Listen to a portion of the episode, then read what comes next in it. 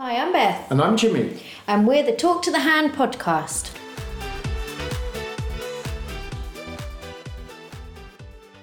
Hello, Beth. Hi, Jimmy. How are we feeling today? We're good today. Have you started to count down to Christmas? I did listen to a Christmas song the other day. Oh my god. Heart have like Heart Christmas, and As a dedicated yeah, radio yeah. station. And I flicked on it the other day, thinking, oh, they wouldn't have started them yet. They had. Surely the only heart radio station you should be listening to is Heart 90s. yeah, that is a good one too. But I just happened to see. I was just curious. Who are we going to talk about today, Jimmy? Today we've got a really interesting character, and what's particularly interesting about this person is that he's kind of had two careers. One of the careers was how I got to know him, and the other one was how you got to know him. That is true. The person we're going to cover today is Vinnie Jones. Vinnie Jones. What are your thoughts on Vinnie? See, I like him. Obviously, I didn't really know about him with the footballer, and he's he's not a nice person when you talked about him on the pitch and everything. But I like him from Celebrity Big Brother and also Lockstock. I guess with maturity, he probably changed a bit, but he certainly was a bit of a character on the pitch, mm. should we say. So we'll talk about Vinnie Jones. Really hope you enjoyed the story today, whether you were introduced to him through his football career or through his later acting career. So Beth, Let's rewind to the 90s.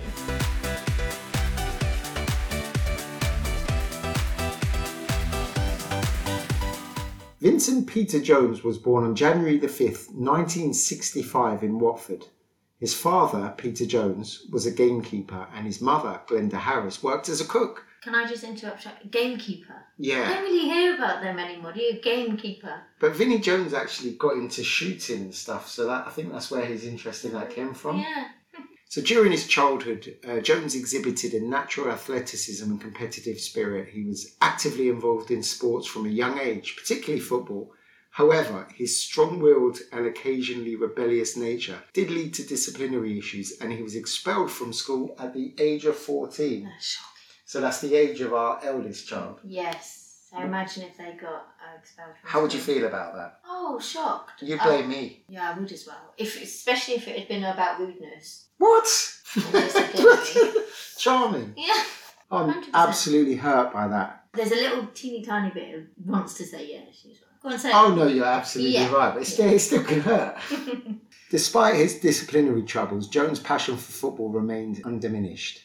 He began playing for local youth teams where his physical style of play and aggression on the pitch started to become evident, and these qualities would later define his football career. As a teenager, Vinnie Jones had several run-ins with the law. His involvement in petty crimes, including theft and vandalism, landed him in trouble with the authorities. After a serious altercation with another teenager, Jones realised that he needed to make a change in his life. He decided to channel his energy and aggression into something positive and constructive. Football became the outlet of his intensity. He was signed by Wealdstone Football Club, a semi professional club based in Harrow. At the time of Jones's signing, he had competed in non league football divisions in England, specifically the Alliance Premier League, which is now known as the National League. I think you were just about to say that. I was, wasn't I? Yes. He worked in his day job as a hod carrier on construction sites while he was playing for Wealdstone. Vinnie Jones signing for Wealdstone represented an opportunity for him to break into professional football. Wealdstone, like many non league clubs, was a stepping stone for talented players looking to make a name for themselves and move up the football pyramid. His performances at the club began to attract attention from high level teams, which eventually led to his move to Wimbledon FC in 1986, the fee being a modest £10,000 for the then 21 year old. The club Wimbledon was known for its direct style of play and had earned a reputation as a team that punched above his weight. So they'd come up from Division 4, which is the equivalent of League 2 today, and they'd come up in consecutive seasons to the top division and they never compromised in their tactics. You really only became aware of football after we got together. Yes, yeah. Wimbledon were they were a rough side. They didn't play what we consider to be attractive football. So typically, what they do is lump the ball forward. A lot of the game would be spent with the ball in the air, and then they would be quite aggressive, winning the Okay. challenges afterwards. Jones became an integral part of Wimbledon's famous Crazy Gang, a nickname given to the team due to their unconventional and often aggressive approach to the game. The team embraced physicality and intimidation as part of their strategy, and Jones was a perfect fit for this ethos. Other players in the team included Dennis Wise and John Oh. Fashanu. I remember Dennis Wise, he played for Chelsea, didn't he? He did. He played for fella. Chelsea. The, the little fella. so that's rude from me, really. But what's brilliant is when you said the little fella, you put your hand up, you did a little wave like, oh, the little fella. How tall are you, Beth? Five two. Right, so probably a bit unfair. And also John Fashanu, and we mentioned John Fashanu in episode 8 when we talked about the fake shape. We do. And of course, John Fashanu was co host with Ulrika Jonsson on The Gladiators. Eureka, ka, ka, ka, Ulrika, ka, ka, ka, ka. So it wasn't just opponents who suffered. New players for Wimbledon were subject to various outlandish practical jokes.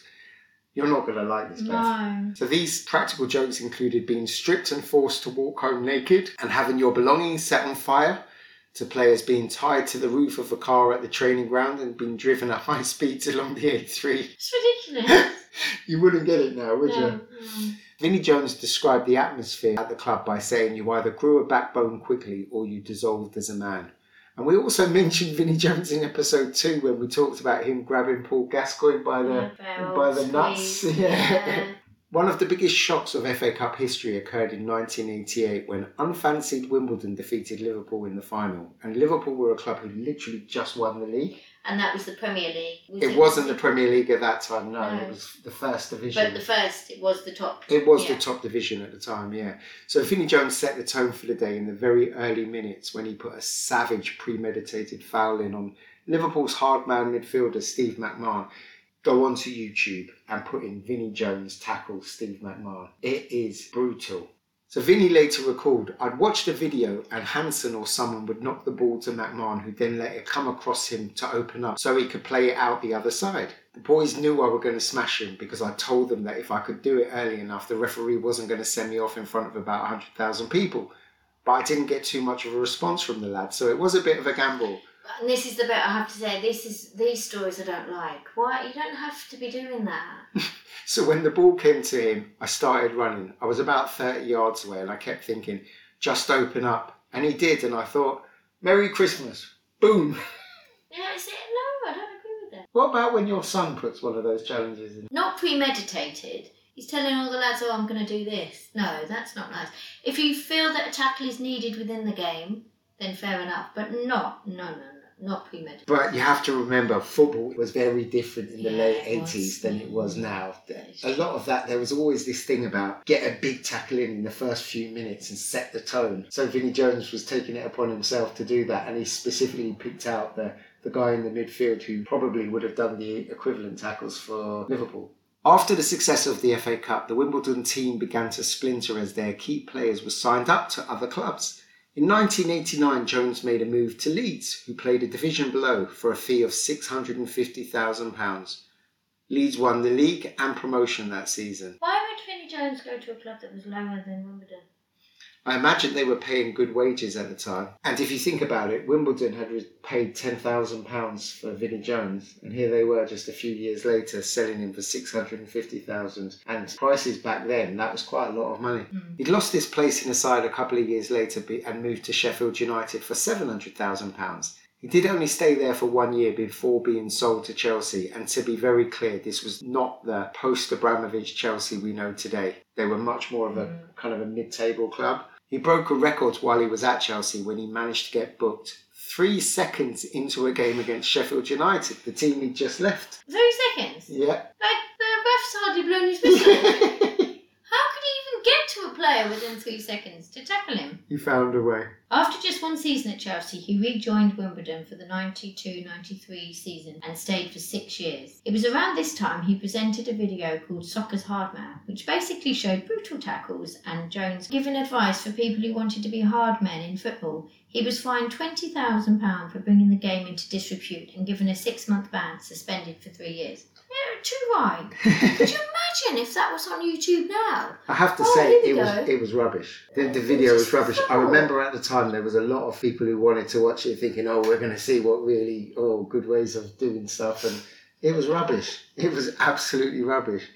On the pitch, he was racking up so many yellow and red cards that he was called into the FA, but he failed to turn up. They banned him indefinitely until he claimed he'd mixed up the hearing date. He was then given a four-match ban. He is not the type of role model that you see footballers today.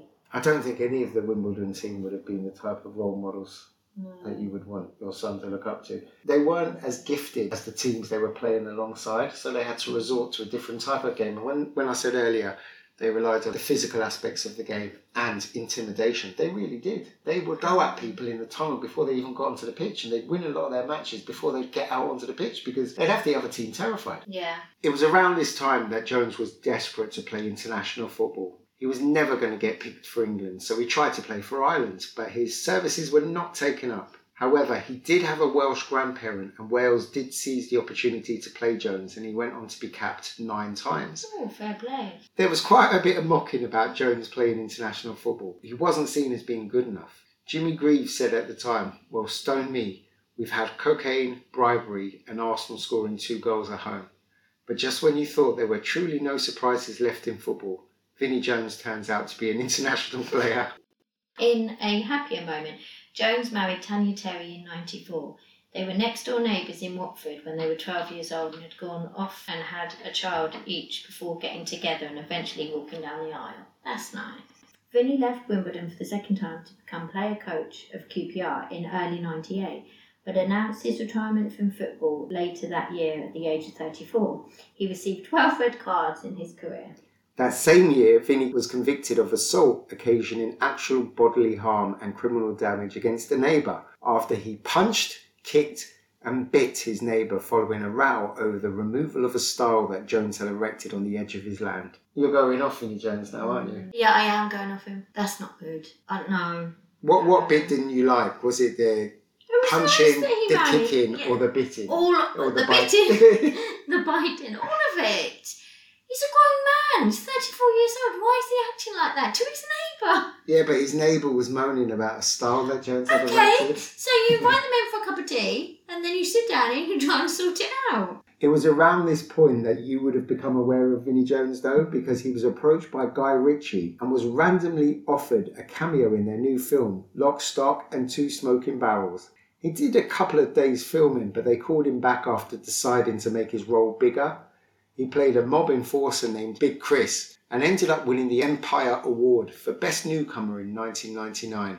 His performance caught the attention of Hollywood and he reprised a similar role in Ritchie's Snatch, which was made in 2000. And that's the one with Brad Pitt, in, isn't That's the one with Brad Pitt playing the, the boxer traveller. Did you like Lock, Stock and Two Smoking it? I Barrels? did. I That was a great film. I do, yeah, I do. Again, I've only watched it because of obviously being with you, I think. I you- wouldn't you- have watched it at home. You were much more into your uh, your Hugh Grant. Yes, yeah. But yeah, so but I did like it. I did like it. Vinnie Jones's Hollywood career took off with roles in prominent films like Gone in 60 Seconds. Do you remember that one? I do. That was a good film. Yeah, I did. Um, Nicolas Cage and Angelina Jolie. Anthony Jones. And Vinnie Jones. um, Swordfish in 2001 and X Men The Last Stand in 2006. His tough guy image from his football days translated well into action movie films. Despite his Hollywood success, Jones continued to work in British cinema with notable roles in films like Mean Machine and The Condemned. Jones expanded his acting repertoire with appearances on popular TV series such as Elementary and Arrow. In the midst of his acting success, he was convicted of assault and threatening behaviour on an aircraft for an air rage incident during which he slapped a passenger in the face and threatened to murder the cabin crew while he was drunk on an aircraft. This man is crazy. He certainly had an edge to him, didn't An he? An edge. A sharp edge. In 2010, and like so many names we've already covered in our podcast episodes, Jones went into the celebrity Big Brother house. He was a big favourite to win the show, having loudly been cheered into the house. However, his popularity waned when he was in there, and the crowd chanted, Get Vinnie out on the final night, and booed him as he left the house, finishing in third place. Can you remember why we were saying get Vinnie out? Well, in the early days of the series, it looked like he was going to win. He cooked, he cleaned, he hung food out for the little birds, but he also did a lot of sitting in the background. But he eventually became a bit overbearing. Bit full of himself. Well, he started to kind of take over, as I remember. Sort of, he wasn't just cooking, but he was like trying to own the kitchen. Don't you dare do this or do that. Or mm. this was the one that Sisqó was in. Yeah. And at the time, Sisqó had said, "Oh, the house had become Vinnie's house," and Vinnie got the hump with that and demanded that Big Brother deal with Sisqó's offensive behaviour. so it was all a bit bit Yeah. bizarre. But I, I suppose when you've got a bunch of celebrities who are all the centre of their own universe in their private lives, it's very difficult then to lump them in together and not to expect that egos will bump up against each But that's other. what they want to happen, don't they? Of course they do. So, Absolutely, but yeah, I think his, his ego in the end, and it, it, he became a bit controlling. Mm. He's always had a bit in him that's not nice. We've talked about some of the, the Yeah. incidents that had gone on, and I think he has definitely matured as he's got older, but there's still a little bit in there. But then there was something horrible that happened in 2013. Both Vinnie and his wife Tanya were both diagnosed with melanoma, the most dangerous form of skin cancer, which kills around 2,000 people every year in the UK. And they both got the all clear two years later, but it returned for Tanya. She found out it had spread to her brain in a phone call at their home in Palm Springs on Christmas Eve, while they had 15 or so family members around for Christmas. Vinnie said that Tanya was determined to have the best Christmas ever, so kept it a secret from everyone. Tanya was 53 years old when she passed away in 2019. The pair had been married for 25 years. Vinnie talks about her all the time and feels broken inside. He has publicly stated that he will never marry again. He talks bravely and openly about his grief to help raise awareness of mental health issues, particularly amongst men. I think this was the time when I definitely started to see a different side of Vinnie Jones. It's one of those situations where you've got your outer facade, the way that the wider world knows you, mm. but it does appear that he had this much softer side behind closed doors. And it really started to transcend those doors after Tanya died, and he mm. started talking openly about it. And he comes across with such deep emotion. You really genuinely mm. get drawn into feeling for him. You can clearly see he's lost his soulmate. Yeah. And he's got no pretense or anything trying to hide that from you. Mm. He wants everybody to know about these things and get checked and that kind of stuff. So he has been brilliant on that side of things. Mm. Since her death, everywhere Vinnie goes, he takes with him a white card emblazoned with the words, Always believe something wonderful is going to happen. And inside that card is the final heartbreaking love letter from his wife Tanya, written before she lost her cancer battle. It says, To my love, Vin, something wonderful happens to me every day. It's being with you. You are my morning sunshine the moment I wake. All my love, Tanya. And Vinnie said he carries this with him so that she's always with him. So sweet. It is you're welling up, aren't you? Yeah. It's very, it, and this is what I mean about him. He's done some vulgar things throughout his life, but we're all loved by somebody, Yeah, and that you don't always see. Like I'm, we have a lot of silly fun behind Yeah, closed yeah, doors, yeah. but we wouldn't necessarily behave that way. Mean, No, but- although we no, no. probably do, to be fair, a lot of the time. But you know, there are Um, things that are just just us. And Vinnie and Tanya clearly had that. Yeah, because they were married for 25 years, so there must have been that connection between the two of them. And you could sort of imagine, and again, I'm reaching a bit here, but you Mm. could sort of imagine that when he has these instances of getting himself into trouble, getting into scraps, getting arrested, he'd go back to Tanya and she'd shake her head and she'd give him a hug and she'd kind of make him all right again and, and Normality for him. the normality, he's grounding. Mm. And having lost that must have been such a significant blow. Mm, really sad. Vinnie Jones has made more than 100 films, often playing criminals or thugs. He was often a criminal or a thug on the football pitch too. He drank too much, but he's now been sober for 11 years. The man who began in the gritty world of non league football and managed to get onto the international stage. The man who finished one career at the top level and began another which took him to Hollywood. Love him or hate him, Vinnie Jones has to have earned your respect. You see, I like him again now. If you think about it, on the football pitch he played a hard man. In the Yeah. films he played a hard man. So sometimes in his life that's going to creep into it. Did creep in a lot. it did creep in a lot. I do like him again now. I think it is a case of I think he's got a violent past, and he it seems to be his way of dealing with things is with aggression.